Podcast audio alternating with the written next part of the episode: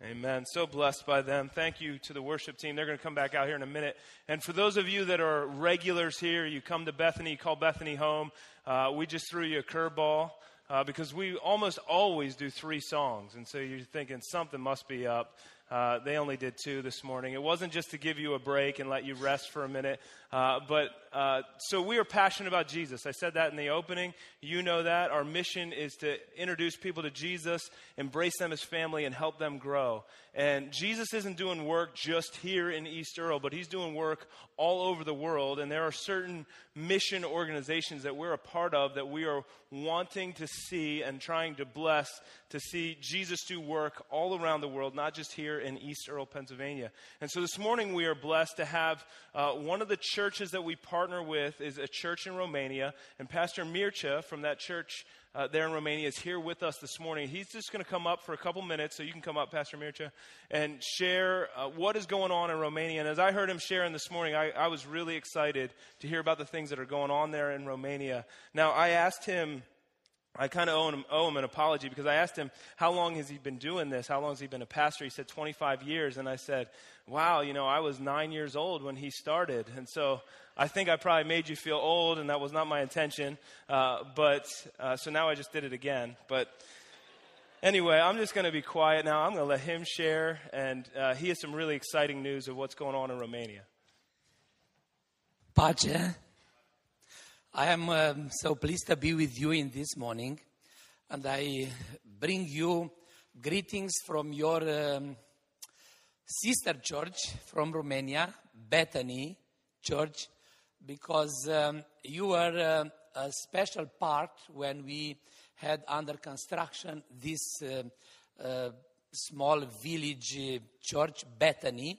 And I was sharing just a few minutes ago. Um, we have five new believers who are ready to be baptized in this um, small village church. On the 29th of June, we held this baptismal meeting.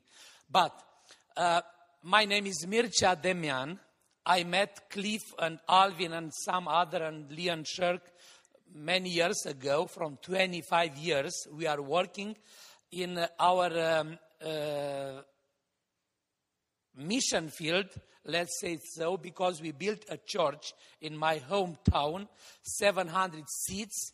We were only 90 believers in 1990 because I grew up under communist regime but uh, we, by faith, we built a church 700 seats, and the church was full.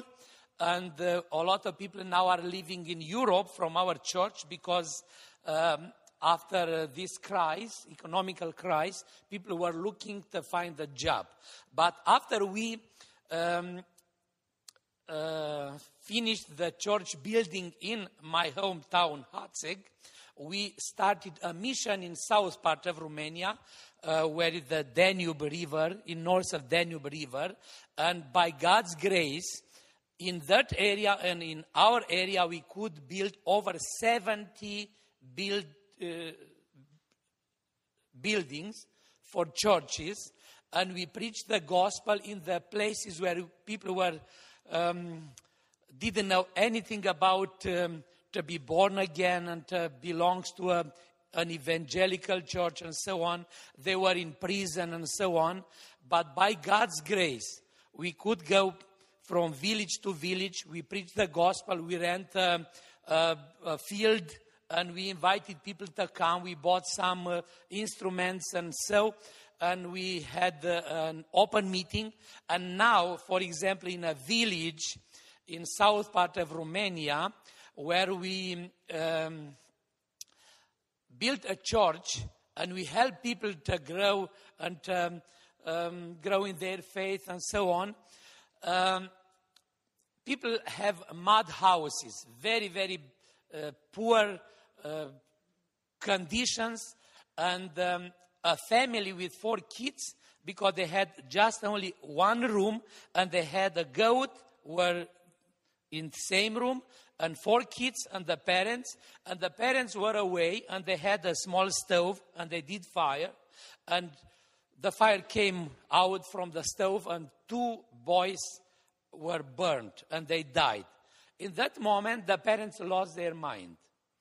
And uh, we held them year by year for three years, and we gave to them some food, clothes, and so on. But they were living in the same very, very bad uh, room.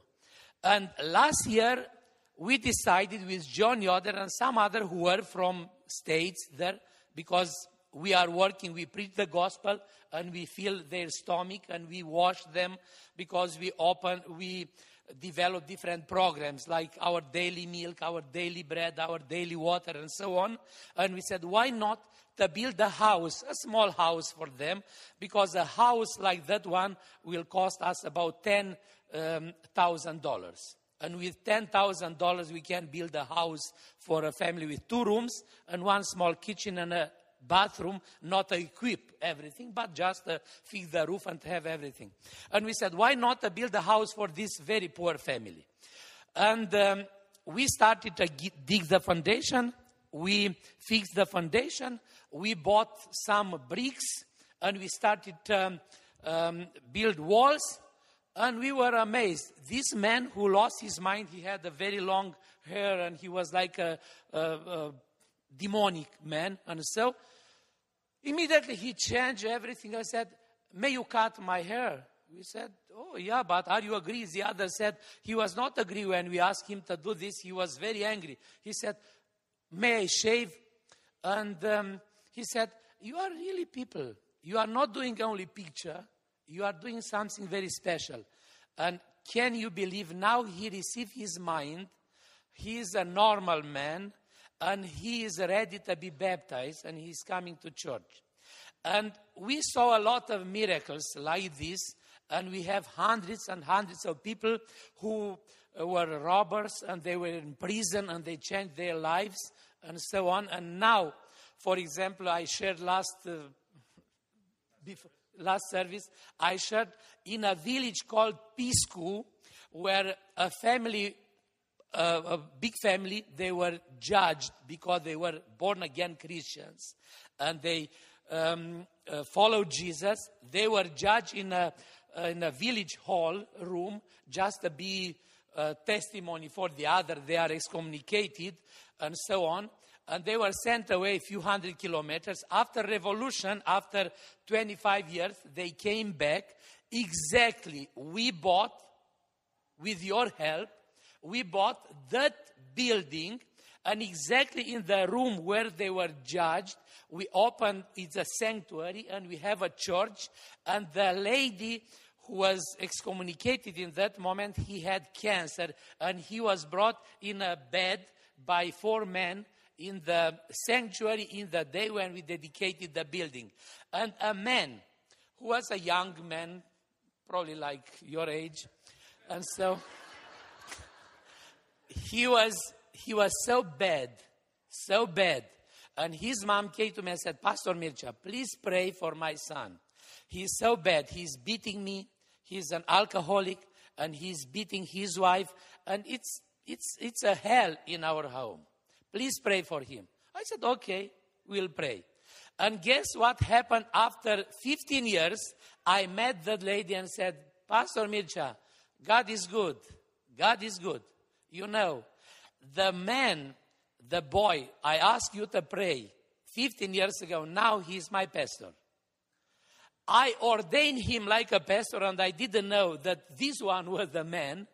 And now, in that place, in that church where we, uh, where they were judged, it's our um, uh, mission base in South, and this man is overseer in that area, and also he's a missioner over Danube River in Bulgaria because we have some other people in Bulgaria, and they said, Why not?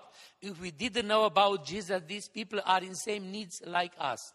And they don't have any income. We have churches with two, three hundred people, and no one is employed just social help because they are living in that poor area. And um, one village, for example, is called Foolish village just because they didn't have any church, school, or so on. But now these people, they are teachers, they are missioners, we ordain them, and they are supported. We bought for them motorcycles. We bought for them uh, second-hand cars for some of them. We built houses and um, we bought uh, uh, land to give to them possibility to work. And um, I am so blessed because I used to work in a university and I received my PhD years ago, but I quit from this in last years just to accomplish what God uh, called us to do, to preach the gospel, because I believe it's important to be trained and to have a, a lot of degrees and so on, but it's very important to gain, to win people for Jesus. Thank you very much because you are a part of this mission. We can't do without your help.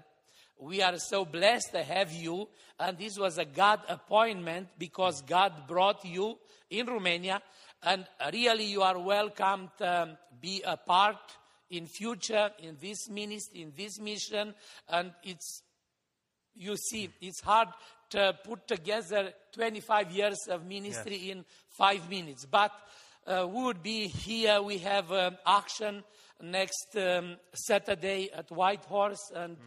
you are welcome to be a part. We raise funds for this because, in addition of all what I said, we have also an orphanage, and we have 12 kids, and they don't have parents, and they don't have anything else. And my um, wife, she's uh, their mom. I am uh, their dad, and they call us dad and mom and so on. We have care for them. And we have enough to work. But if you come, we will take time to go one or two weeks in mission and to show to you what we are doing and to be together and to work together because what we are doing in these last days, we must uh, preach the gospel and uh, uh, shine Jesus all around us and to be ready to wait Jesus to come. May God bless you. I promise people from Romania daily, daily, daily in Bethany they are praying for you. Mm. We have a man from our church who is in charge for that church, and his daughter lost one leg, and she is 13 years old. She had cancer, and the, the doctor cut one leg, and she's thinking every Sunday in that church, and they are praying for you. Mm. And we are praying for you also, and we are waiting you, and may God bless you. Thank you very much for this time. And um, be sure we love you, and we are one body, and we are one in Christ. And in one day, would be not necessary for me to travel from Romania to come here to explain how uh, bad situation we have, how poor people are, and so on. And it's not necessary for you to go back. We would be with Jesus. And you and we, we must be ready and await Jesus for that. Amen. Thank you very much and may God bless you. Amen. Yeah. Yeah, let me let me pray for you. So that's just a, an opportunity for you to hear about. You don't often get to hear this, but an opportunity for hear, for you to hear about one of the the churches that we're partnering with there in Romania. It's so exciting uh, just to hear the stories, the, the things that are going on there, and, and, to be a part of that with, with you guys. And so I just want to spend a, a minute to pray for you and for the church there in Romania. And uh, yeah, so let's just do that. Father God, we come to you and we praise you as our Father. Uh, God, it is so awesome to know that you are here with us this morning. You are here in our presence. You are in Romania this morning. You are there in their presence, and there is nowhere that we could go that we could escape your presence. Uh, and that uh, Lord, is mind blowing and it's something to praise and be uh, in all of. And Father, we do. We, we praise you for that. God, I, I just want to pray now for my brother, uh, Pastor Mircea, and the work that, that you are doing through him there in Romania. Uh, I pray specifically for the church. Uh, there, that the church would be strengthened, uh, that the brothers and sisters there, the believers there, would be uh, encouraged in their heart to continue to go forward, to continue to share the gospel, uh, that many there would hear and receive and be baptized, just as we are doing here in East Earl, Pennsylvania, Lord. I pray that that message uh, would go forward, no matter whether they're in Europe or here. It doesn't matter, Lord. We just want to see people come to know you and walk in freedom from bondage and sin. Father, I do pray against the enemy and his works and effects. Uh, I pray that you would bind him up, that he would have no uh, foothold there in Romania, and uh, continue to do the work that you are doing. And we just praise you in Jesus' name. Amen. All right. So, if you are new with us as we walk into this message this morning, you don't know where we're at. Uh, we are going through this series, as you'll find, as I said on the cover of your bulletin, Jesus, period. And really, what this series is all about is that Jesus is all that we need. That's why you have the period there. There's nothing to add after him. It's not Jesus plus anything else. It's Jesus plus nothing equals everything, as you saw in that video. Uh, if you are following along with us, if you have one of these and you're following along, we'll be on page 41 uh, this morning. If you don't know what this is, this is our reading plan. Uh, just a, a, week by week, day by day opportunity for you to work through uh, different passages. If you don't have one of these and you want one of these, uh, right outside in the foyer there to the right, you'll find them on the rack. And uh, there's a page to take notes on the, the message. And so page 41 is where we're at. So this series, Jesus Period, uh, is really all about, uh, about Him and, and who He is. And so, what I want to do this morning, though, is a little something different to get us started.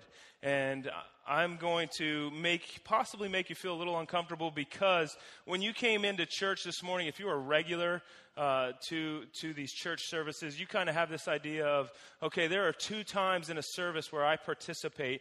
Uh, the first time is the singing. All right, we just did that, and some of you stand and, and sing, and some of you don't participate in that, and you just stand and reflect, and, and that's all right too. But then the other time is when the offering comes by. That's an opportunity to participate and say, I'm about what this church is about. I'm I'm about the the organizations, the missions, the the mission of this church. I'm about that, and so I want to participate in that. I want to partner with that.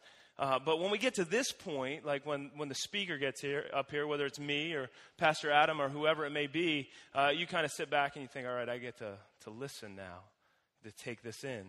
Well, this morning I'm going to make you interact a little bit, hopefully. And if you don't say anything, uh, I'm going to call on you, and that's really going to make you feel uncomfortable. Now, if you're a guest, you're like, he doesn't know my name. He can't call on me. Uh, but first service, I was impressed because I'll, I'll, let you guys in a little secret. The first service tends to be like, I don't know if they just need an extra cup of coffee or what, but they tend to be a little more somber than you guys.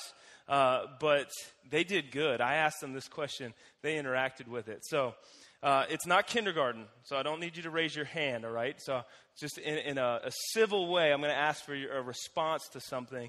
And here's the question that we're going to be dealing with this morning How do you view God? And I'm going to define that a little better for you. Uh, what words would you use to describe Him? So, when you think of God in your mind, what are the words that come to your mind that you would use to describe Him? So, okay, go ahead. This is your chance now. Go ahead and say it again. Awesome. Somebody used that one in the first service. I love it. You know why I love that one so much? Is because my mom taught me at a very young age. I use the word awesome a lot, and she used to tell me, you can't use that word for anything other than God, because if God is awesome, then your baseball cards are not awesome. So, okay, mom. Yeah. All right. Anybody else? Go ahead. Sorry. Father. Somebody said father. Good one. Loving. Good. Holy. Excellent. Jealous. Boy, that one takes some explanation, Trinity. Uh, almighty. I think I heard creator too. Somebody got that one in there. Any other ones? All in all. Friend. Great. You guys are good. I should let you come up here and do this. All right. So, here's why I do that with you is because your view of God and the words you use to describe Him will shape so much of your life, more of your life than I think you even give it credit for. Okay? Your view of God will shape the way that you think about yourself, the way that you interact with others, the way you think about others, the, your worldview, the way you look at the world, the way you look at everything, your view of God and how the lens with which you interpret Him is going to shape the way that you view the world and interact with the world. Now, for me, as I've been on this journey, and Pastor Mircea and I were having some fun about being this young guy at 34, uh, I will acknowledge that my view of God over the years has changed. All right, there have been some landmarks along the way where I have seen some real change in my own heart in the way that I view God. And I would be naive to say to you today that at 34 years old, I'm done shaping my view of God. I think God has more work to do in my heart. And some of you that are further along in the journey can look at me and say, Yeah, Chris, there's more work that God has to do in your heart, and there's more work to be done. But I'll explain what, I, what I'm getting at here is because when I was eight years old, that's when I first gave my life to Jesus. And I said, you know, I don't want to go to hell. I want to go to heaven.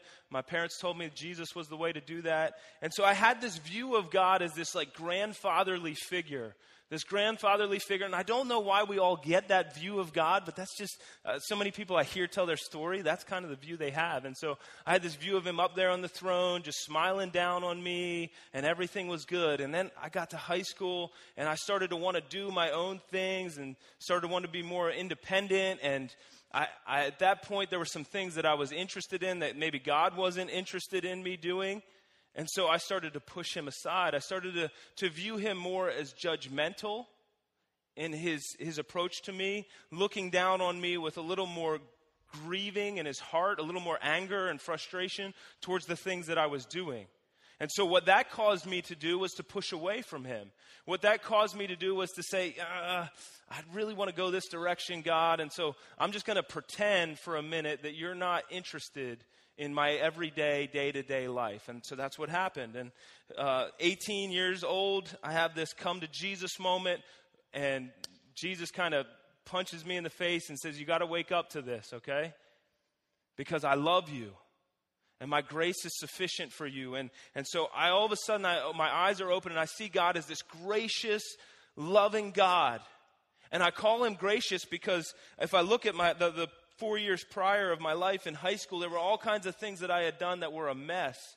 I hurt people, I hurt myself, and it just wasn't good. And so I had no track record, if you will. I had nothing to come to God with and say, See, see how I've been living my life? You should be pleased with me. And at that moment at 18, when I, when I looked at God, it was, Man, God, why would you even love me? What have I done? He says, I love you because of who I am because of who you are, and my grace is sufficient. It's covered over all of those sins. And I was excited about that. Then I get into my early 20s, and I'm doing the Christian thing, the Christian life.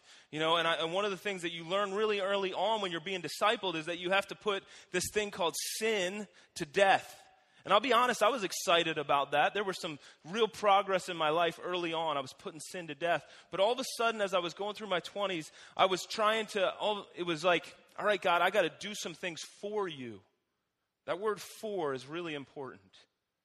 And I was thinking, all right, I got to do these things for you. So there's sin that I got to put to death, things I'm not supposed to do. And then, oh, yeah, there's things that I am supposed to do. So I'm going to start doing those things and working really hard for you. And I will be honest with you, uh, those those years in my early 20s were really formative for me. They were really important. I don't want to paint them into a bad picture. And some of you may be there this morning in your view of God. You're looking at God and you're saying, all right, there's some things that I really, really need to work on and put to death and get rid of in my life.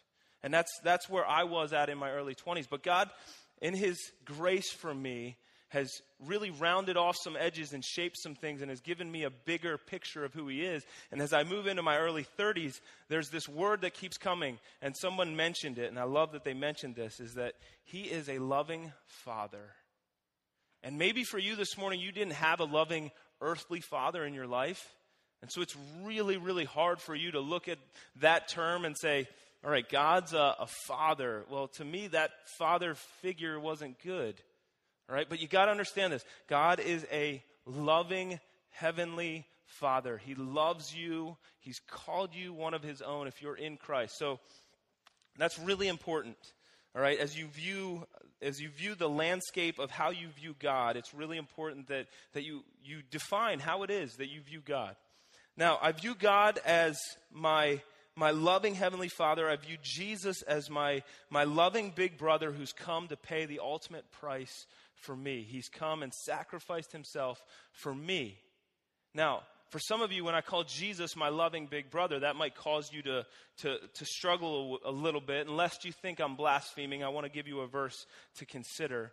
Uh, it's Hebrews chapter 2. It goes like this God, for whom and through whom everything was made, we talked about this two weeks ago, chose to bring many children into glory and it was only right that he should make Jesus, through his suffering, a perfect leader. We talked about that last week, fit to bring them into their salvation. So now, G- Jesus and the ones he makes holy have the same Father. All right? You and I, if we are in Christ, Christ has made us holy. We have the same Father, and Jesus is not ashamed to call them, what does he call them? He calls them his brothers and sisters. For he said to God, that's Jesus, I will proclaim your name to my brothers and sisters. I will appraise you among your assembled people. So Jesus is our loving big brother who has paid the ultimate price so that we might be in relationship with God. All right, so back to this view of who God is as a whole, here's what happened to me as he's been rounding this out. And this is really important because in your own journey with God, I, I, believe this will be true for you. As your interpretation or your view of God changes, it will change the way you view certain, certain things. All right, so it changed for me the way I understood God's law. Now, if you're new to the church, you're like, what's God's law? Think Ten Commandments. All right, God comes, the Old Testament lays down the, the law, right, the Ten Commandments. Here's the things you should do, you shouldn't do. All right? It changed for me the way I viewed that. It changed for me the way I viewed sin. It changed the way I viewed others. And it changed the way I viewed sin in others. So this is really, really important. And what I want to, you to do with this for a second is just to take it and put it in your back pocket. All right? Just hold on to that thought for a second because we're going to come back to how we view God. But we're going to jump in here. As I said, this, this series, Jesus Period, is a, a series in the book of Colossians. All right, so we're going to look and go to the book of Colossians with me.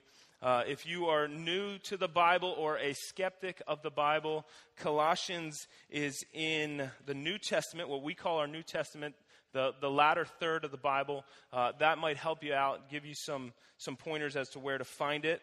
Uh, just so you understand, if you are a guest with us and new to the scripture, uh, the Bible to us is the, the inerrant Word of God without error. It's infallible, all right? And we view it as an authority in our lives. So we believe that there were men who wrote the books, and they wrote them as they were inspired by the Holy Spirit.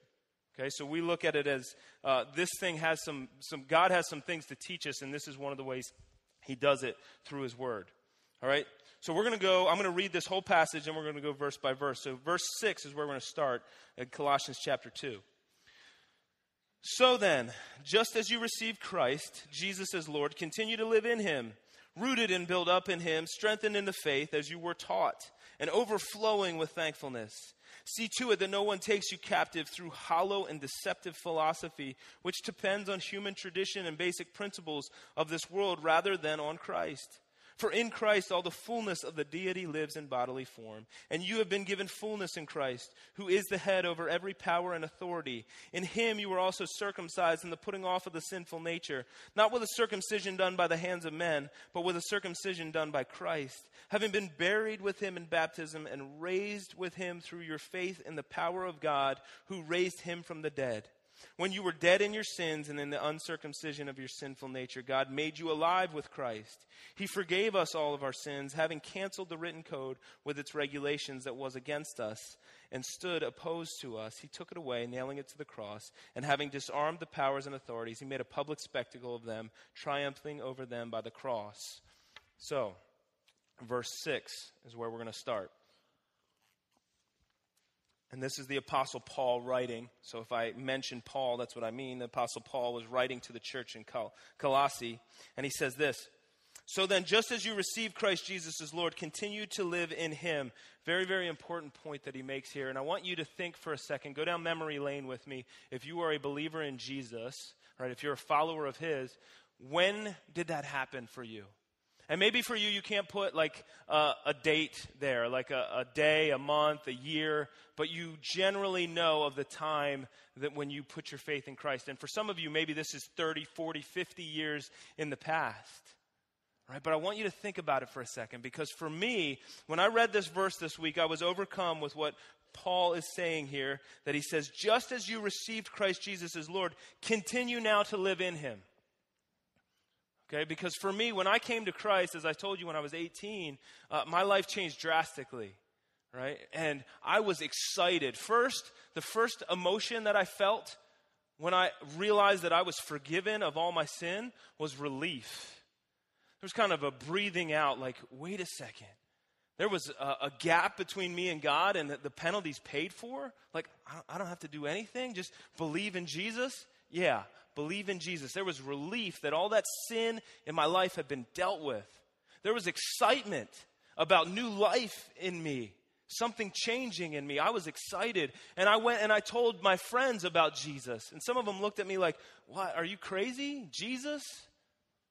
Yeah, I'm crazy. But Jesus has made this difference in me. And some people would walk up to me and say, There's something is something's different about you. You don't do the things you used to do, you don't say the things you used to say. I would say, Yeah, it was Jesus in me.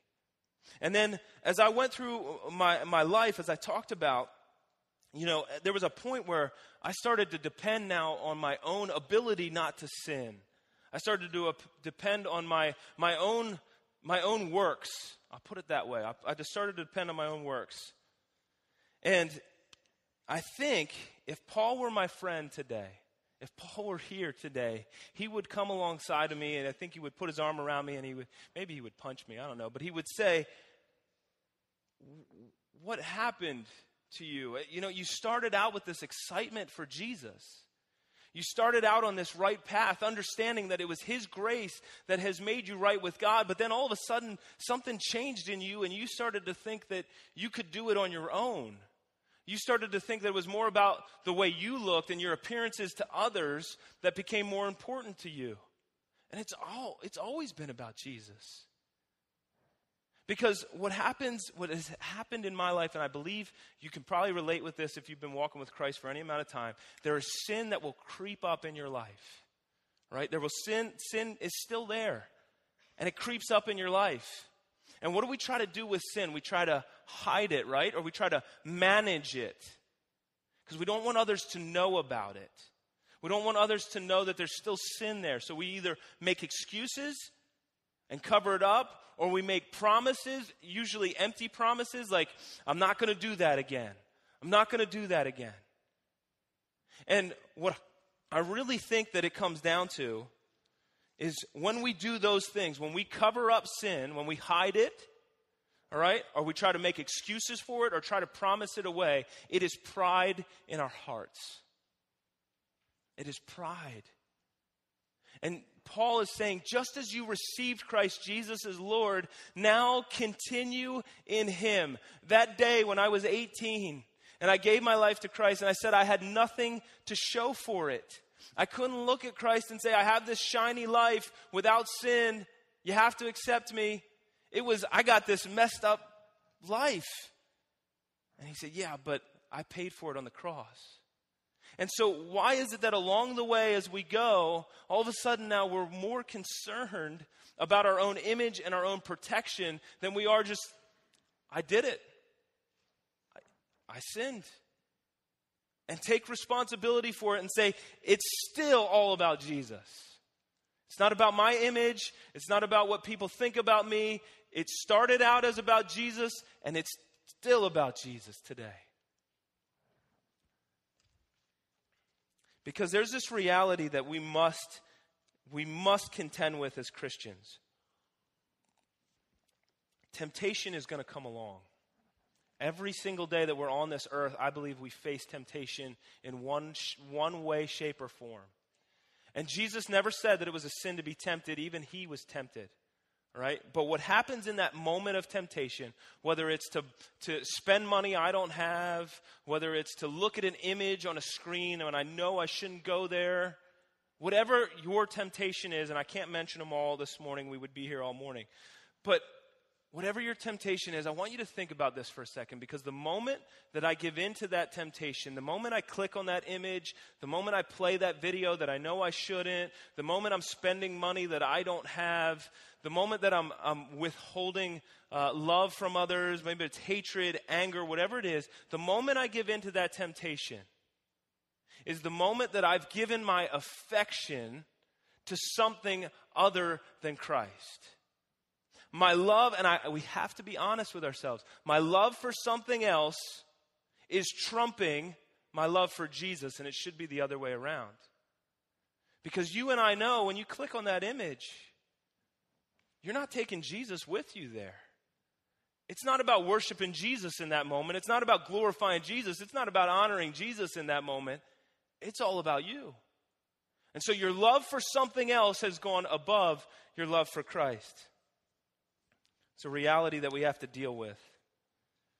And so there's this idea that we are supposed to put our sin to death, right? That's there. We're going to get there in Colossians that we should put our sin to death.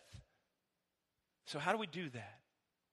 Well, there's a pastor in Texas. His name's Matt Chandler, and I, I, really appreciate him. And he wrote this book called The Explicit Gospel. And he highlights something here that I think is, is really important for us all. So I wanted to share it with you. He says this What ends up happening to so many of us is that we spend so much time trying to put sin to death that we don't spend enough time striving to know God deeply trying to gaze upon the wonder of Jesus Christ and have that transform our affections to the point where our love and hope are steadfastly on Christ. The goal is this that Christ would become more beautiful and desirable than the allure of sin. Let that resonate for a second. That Christ would become more beautiful and desirable than the, the allure of sin. There's an old hymn that was written in 1922. Uh, the Newsboys redid it 20 years ago, which makes me feel old because I listened to it back then. But it goes like this Turn your eyes upon Jesus and look full in his wonderful face, and all things of earth will grow strangely dim in the light of his glory and grace. If we would only get that idea down, if we would only get that point, that if we would fall more in love with Jesus, if our affections would be for Him, if every day I wake up I'm preaching the gospel into my own heart, saying today is all about Jesus and it's not about me, I promise you our struggle with sin would be far different. I, I hesitate to say that it would go away completely, but if we would really honestly deal with our affection for Christ and be gazing upon Him daily, that struggle with sin, with sin would change, and it would be far easier to walk away from sin than it is when we're only thinking about don't do that sin, don't do that sin, don't do that sin. And so, just as I received Jesus as Lord of my life, I need to continue, no strings attached. And Paul, in his, in his teaching, he got really strong with a church in Galatia on this point, and I wanted to share it with you. There was a church that was really struggling with this, and so he writes in Galatians chapter 3, he says this You foolish Galatians, who has bewitched you before your very eyes? Jesus Christ was clearly portrayed as crucified. I would like to learn just one thing from you. Did you receive the Spirit? That's the Spirit with a capital S, okay? That's the Holy Spirit. And for those of you that didn't grow up in a church, when we come to know Christ, when we receive Jesus, what happens is we receive the Holy Spirit from God. And the Holy Spirit guides us, teaches us, gives us wisdom, helps us to understand Scripture, right? The Holy Spirit does a lot. And so he says, Did you receive that Spirit by the works of the law or by believing what you heard?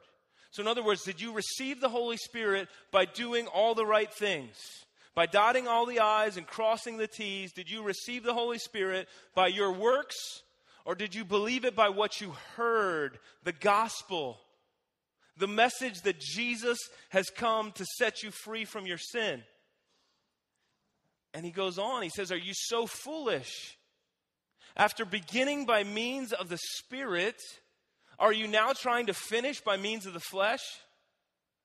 So, in other words, it's did you come to Jesus and in that moment you were forgiven of all your sin, and now it's like, yep, thanks, Jesus, now I'm going to go on my way. And I'm going to do it on my own. Paul says it doesn't work that way. You started with the Holy Spirit and your faith in Jesus. Now continue, keep going, and your faith in Jesus. Now, some of you at this moment, you might say, Yeah, Chris, but obedience is really important. Don't miss that. Don't miss that point on obedience. And I would agree with you. There are passages that you could go to. I mean, I think of John 14, 15. It says, If you love me, you'll obey my commands. But here's the thing about obedience obedience is a it's a litmus test of the heart. It shows us where our affections lie. Your actions, your words, they are evidence of where your heart is. If you want to know where your heart is, follow your words and your actions. Look at where does your money go? Where does your time go? What are the things that you talk about? You want to know where the affection of your heart is? Look at what you do and what you say. And it is a perfect measure of where your heart is. And so Jesus comes along and he says, If you love me, you'll obey my commands. What he's saying is, if you truly love me, your actions are going to follow. Your actions are going to follow. All right, so I spent a lot of time on one verse. We won't spend that much time on the rest of these, but uh, let's keep going. So he says in verse 7 rooted and built, built up in him, strengthened in the faith as you were taught, and overflowing with thankfulness. This thankfulness comes from a consistent understanding of what Jesus has done on the cross for us. Verse 8 See to it that no one takes you captive through hollow and deceptive philosophy, which depends on human tradition and basic principles of this world rather than on Christ. And that's a passage that we will come back into a little bit. Uh, I might highlight it a little bit. So let's jump to verse 9. For in Christ, all the fullness of the deity lives in bodily form. And we talked about this two weeks ago when we talked about the supremacy of Christ, and I'll just highlight it now. When Jesus was here on earth, he wasn't half God, half man. He was fully God and fully man. He was the full representation of God on the earth. And when Jesus hung on that cross, God hung on the cross. When Jesus was here, for a short 33 years about what we believe that he was here. He made more of an impact than any other person that has ever set foot on this planet. And to this day, 2,000 some years later, he's still making an impact, and people all over the globe are finding their faith, they're finding faith in him, or placing their faith in him, and they're finding hope in him to this day. In Jesus is the fullness of the deity of God. So, we'll keep going. We'll jump into verse 10. And you have been given fullness in Christ, who is the head over every power and authority. So you, you get to this, this place where you're, Paul tells us you have fullness. And I wanted to share this word with you in a different translation. Maybe some of you are reading uh, the New Living Translation this morning and you would have it. Uh, so I'll start at so. So you also are complete through your union with Christ, who is the head over every ruler and authority. You are complete in Christ. If you are here this morning and you are in Jesus, look at that word. You are complete. In another portion of Scripture, not lacking anything. You are complete. All right, you need to hear that this morning. You are made whole in Jesus. You are complete.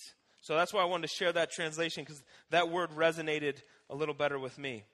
All right, so verse 10, we're rushing along here, uh, but we'll slow down in a minute. So, verse 10, or I'm sorry, verse 11. In him you were also circumcised in the putting off of the sinful nature, not with a circumcision done by the hands of men, but with the circumcision done by Christ, having been buried with him in baptism and raised with him through your faith in the power of God who raised him from the dead. And if you are sitting here and you are not somebody that is uh, a regular churchgoer, things just got really weird for you. Okay, and I'll acknowledge that because I just started talking about circumcision, which is something that we don't talk about in life. I mean, you think about the last time you had a conversation about circumcision. I can't name one other than when our children were born. That's it. And so for you, uh, it may have gotten a little weird. Now, if it wasn't weird when I started talking about circumcision, the odds are that you've been hanging out with church people for far too long. Uh, it wasn't odd for me, uh, so I'm right there with you. Uh, I will note, though, that this is one of the problems that we have with getting men to church, is because we talk about things like circumcision. And uh, if you're here and you're not a, a regular attender and you hear this and you're like, wait a second, the guy up front on stage just started talking about circumcision, and nobody else, like everybody else sat around like that was normal. Like that is not normal. People don't do that. And so they keep the other men away. I'm joking, of course, but um, I'll explain what's going on here with circumcision. So, circumcision, to really understand this, and remember what we talked about our view of God, how we view God. This is really important now in this moment because where circumcision comes from is from the Old Testament. It was a guy named Abraham. Okay? And God comes to Abraham and he chooses Abraham and he says, Out of you, I'm going to make a great nation. And so part of that, God wants to make a covenant or a promise with Abraham, and he wants to give him something that marks that promise. And God gives him this, this thing called circumcision. We might think that that's an odd thing to mark the promise, but it's an identifying thing that happens. Now, we won't get into how they ever figured out, how they ever identified people that were circumcised. I'm not quite sure how they did that, but we'll keep going. So, Genesis chapter 17, verses 10 through 14.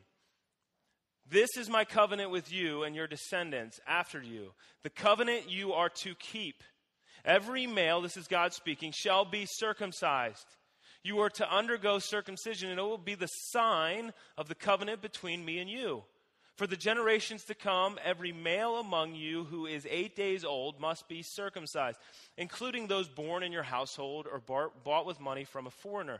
Those who are not your offspring, whether born in your household or bought with your money, they must be circumcised. My covenant is in your flesh, or my covenant in your flesh, is to be an everlasting covenant. Any uncircumcised male who has not been circumcised in the flesh will be cut off from his people because he has broken my covenant. And so this covenant was given, this promise was given to Abraham that he would be a great nation and there would be people as part of that nation for uh, it would be an everlasting covenant or an everlasting kingdom. And so as people did this, as Abraham did this to his sons and they did this to their sons and it kept going through the generations, there's something you got to remember. We are people that forget things, right? We forget stuff from one generation to the next. If you are if you're older than 50, you're probably in the room thinking the generation that is living now in the United States has forgotten some of the things that I was taught as a kid. We forget things as we move on through the generations. God knew that. God is a God that does not forget his promises or uh, his covenant with his people. So, what would happen is, as I, as a dad, say my wife and I have a son, and we go to, I have to now go and circumcise this son, right? And I would look to my father and I would say, Why do we have to do this again? And he would say, It's because God has made a covenant with us. We are his people. It's a reminder of his promise. And it's a gruesome reminder, I'll give you that. It's a gruesome reminder of his promise. But God did this all through the Old Testament. He would give his people these like punch you in the face, wake you up promises or markers to remember the promises of God. The sacrificial system. If you were a sinner in the Old Testament, the way you dealt with sin was to take a lamb and have it sacrificed. That was ugly and gruesome. And it was a stark reminder to you of the ugliness of sin and the holiness of God. So he gave us, he gave the Old Testament, in the Old Testament, he gave the people these signs of the promises that he had made with them. Now, ultimately, we know today that circumcision, all right, it's not so much about circumcision. Circumcision is done for different reasons, health reasons, and there's all kinds of arguments today whether or not it's we should do it or we shouldn't do it. But it has nothing to do anymore with that old that old covenant that God had made with the nation of Israel. Because God is more concerned with not our flesh but our heart. God is more concerned with our, our heart and not our flesh. And so this is what he says. And Paul says, In him you were also circumcised. He's not talking physically, he's talking spiritually. In him you were also circumcised in the putting off of the sinful nature, not with a circumcision done by hand. So he's very specific. This is not a circumcision that's done by hands, but a circumcision that is done with Christ, by Christ. And so God in his wisdom and his love for us, he's saying, I am concerned about your heart. There's actually a place in Jeremiah where he says, circumcise your hearts. Now, when we speak about the heart, it's really important that we understand what we're talking about. We're not talking about the physical flesh because you can't physically circumcise your heart. That's not even possible. All right? But what he's talking about here is your mind, your will, your emotions, the decision making center of your body or your soul is what your heart is. That's when the Bible talks about the heart, that's what it's talking about. And so, what God wants us to do is He recognizes there's this sinful nature in your heart. We know that. We know, if we're honest with ourselves, we know the deep, dark secrets of our heart. And He's saying, you gotta, we got to do some surgery there. We got to cut that out. And I'll, I'll let you in on a little secret. God knows those parts of your heart also. God knows those secret places in your heart. God knows those things that you would be ashamed to talk about publicly if they were to come out. God knows them. He's not surprised by them, He's not taken off guard, and He sent Jesus to deal with them. And so Paul is keying in on this circumcision as part of uh, being connected to God's family, but it's not a physical circumcision. I want to be clear on that. It's a circumcision of the heart. And God is so concerned about the heart. He said in the Old Testament, in, in the book of Ezekiel, He said this uh, to the nation of Israel. He says, For I will take you out of the nations and I will gather you from the, all the countries, and I will bring you back into your own land, and I will sprinkle clean water on you. And you will be clean, and I will cleanse you from all your impurities and from all your idols, and I will give you a new heart and a new spirit in you, and I will remove from you your heart of stone. Before I became a Christian, there was a heart of stone in here towards God. And I will give you a heart of flesh and I will put my spirit in you, that's the Holy Spirit, and move you to follow my decrees and be careful to keep my laws. Then you will live in a land uh, in the land and I will give your ancestors and you will be my people and I will be your God. So we keep going here and we're talking about this this uh, uncircumcision of our flesh. Jump down to verse 13. When you were dead in your sins and in the uncircumcision of your sinful nature, God made you alive in Christ. And I would point out here that at that point there was some people walking around saying the only way that you could be saved was to have this physical circumcision. And Paul faces them. He comes to them face to face and he says, No, no, no, no. It's not the reality. It's a, a faith in Jesus. It's a faith in Christ. It's a spiritual circumcision. So, when you were dead in Christ, or when you were dead in your sins, in the uncircumcision of your sinful nature, God made you alive with Christ. So when I was powerless to do anything else, I was powerless to do any good works on my own, God made me alive in Christ. And what He did for me is He canceled, keep going, having canceled the written code with its regulations that was against us and stood opposed to us, he took it away, nailing it to the cross. And when, at this time, when he's talking to these people, it's really important that you understand this. The, the Pharisees of Jesus' day, they were consumed with the law, they were consumed with doing all the right things. And for a while, you could maybe get away with, well, I'm not a murderer. I'm not an adulterer. I'm not any of those Old Testament Ten Commandment things. I haven't committed any of those sins. And then Jesus came along, and what did he do? He upped the ante. He said, Yeah, but if you've murdered someone, or if you've hated someone in your heart, you've murdered them. If you've looked lustfully upon a woman, you've committed adultery with her in your heart. And so Jesus ups the ante when he came and he said, You didn't understand the law as it was fully given. Let me help you understand it. And that made those Pharisees in that day really angry. And do you know why it made them so angry? It was because they couldn't live up to that. They knew it. In and of themselves, they could not, in their sinful nature, live up to the law of God. The good news is that Jesus knew that as well. And so when he came and he exposed that in us, he also came and said, But I've come to offer forgiveness. I've come to offer new life, fullness of life. And so, as you read this passage and you see this, where it says that he's canceled the written code that was against us. So the law stood in the way. We couldn't fulfill the law on our own. We weren't good enough. We couldn't. You can't do it. You can't be perfect, and God knows it.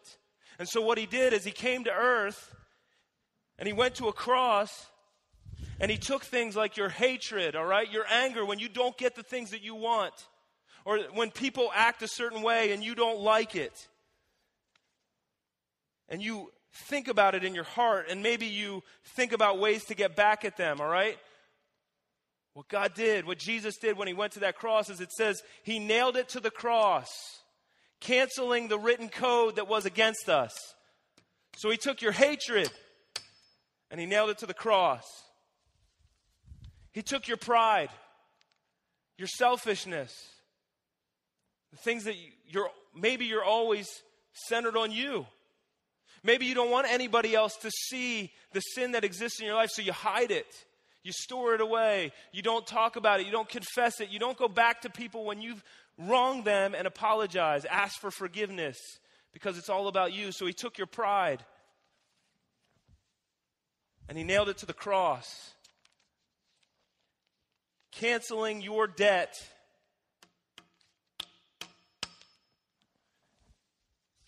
And he took your lust. And maybe this is a struggle for you. He took your lust for the things that He has created.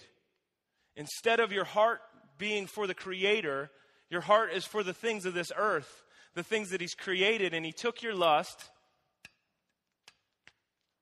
and He nailed it to the cross. That's not going to stay. I'm not a carpenter like Jesus was. But He nailed it to the cross and he canceled the code, the written code that was against us. And so, when Jesus came, if his mission was to be right, all right, to just be right, he could have done this. He could have come and he could have looked at every single one of us and he could have said, Sinner, sinner, sinner, lawbreaker, lawbreaker, lawbreaker. And he could have left. And he would have been justified because he would have been right because every single one of us has sinned against God. But Jesus did not come into the world to condemn the world, but to save the world. And so, as he went to the cross, and I love what it says in verse 15, it says that he made a public spectacle of it. As he went to that cross, the gospel writers record that there were crowds that followed Jesus. They witnessed his crucifixion. And so, as he was nailed to the cross, there's no question. It was done publicly. It's been paid for. The debt that was against us, the debt that was against you and me as sinners, has been canceled. It's been canceled. And every time that we sin, right, every time that we sin, we have an accuser of our soul. Satan or his demons come to us and they say, See, you can't do it. Failure. Failure, failure, failure. But look what verse 15 says. So he took those sins and he nailed them to the cross. Verse 15, having disarmed the powers and authority, he made a public spectacle of them, triumphing over them at the cross, or by the cross. He disarmed the powers and authorities. That's Satan and his enemies. So every time Satan looks at you and says failure, you can look back and say, No, I'm not, because of the work of Jesus. I'm not a failure because of the work of Christ. It's not about my own works, it's not about the things that I've done, it's about what Jesus has done. And all my sin is paid for, it's taken care of, it's canceled. We got to finish this thing, so we'll finish with this. Paul says in a different place in Romans, he says this what then shall we say in response to these things? If God is for us, who can be against us? He who did not spare his own son, but gave him up for us all, how will he not also, along with him, graciously give us all things? And who will bring any charge against those whom God has chosen? It is God who justifies. Who will bring a charge against you? If you are in Christ, all that guilt, all that shame that you carry, those sins that you've committed, they're paid for, they're canceled, the debt has been settled. So chop, stop trying to earn your salvation, but come back daily to the cross. Come back every single day to the cross of Christ and say, you know what? If I blow it today, my affections for things in this world have become far too important for me. And reacclimate yourself with the gospel. And the gospel is simply that Jesus has gone to the cross and he's paid for your sin. And you can be made right with God through faith in him. That's the same today as it was the day that you believed in him. So, my hope for every one of us is that we walk from this place, is that we recognize our sin's been dealt with. I don't have to walk with guilt and shame anymore. And I want my affection every single day. I want my affection to be going towards Jesus because if my affection's going towards Jesus, it's not going towards anything else.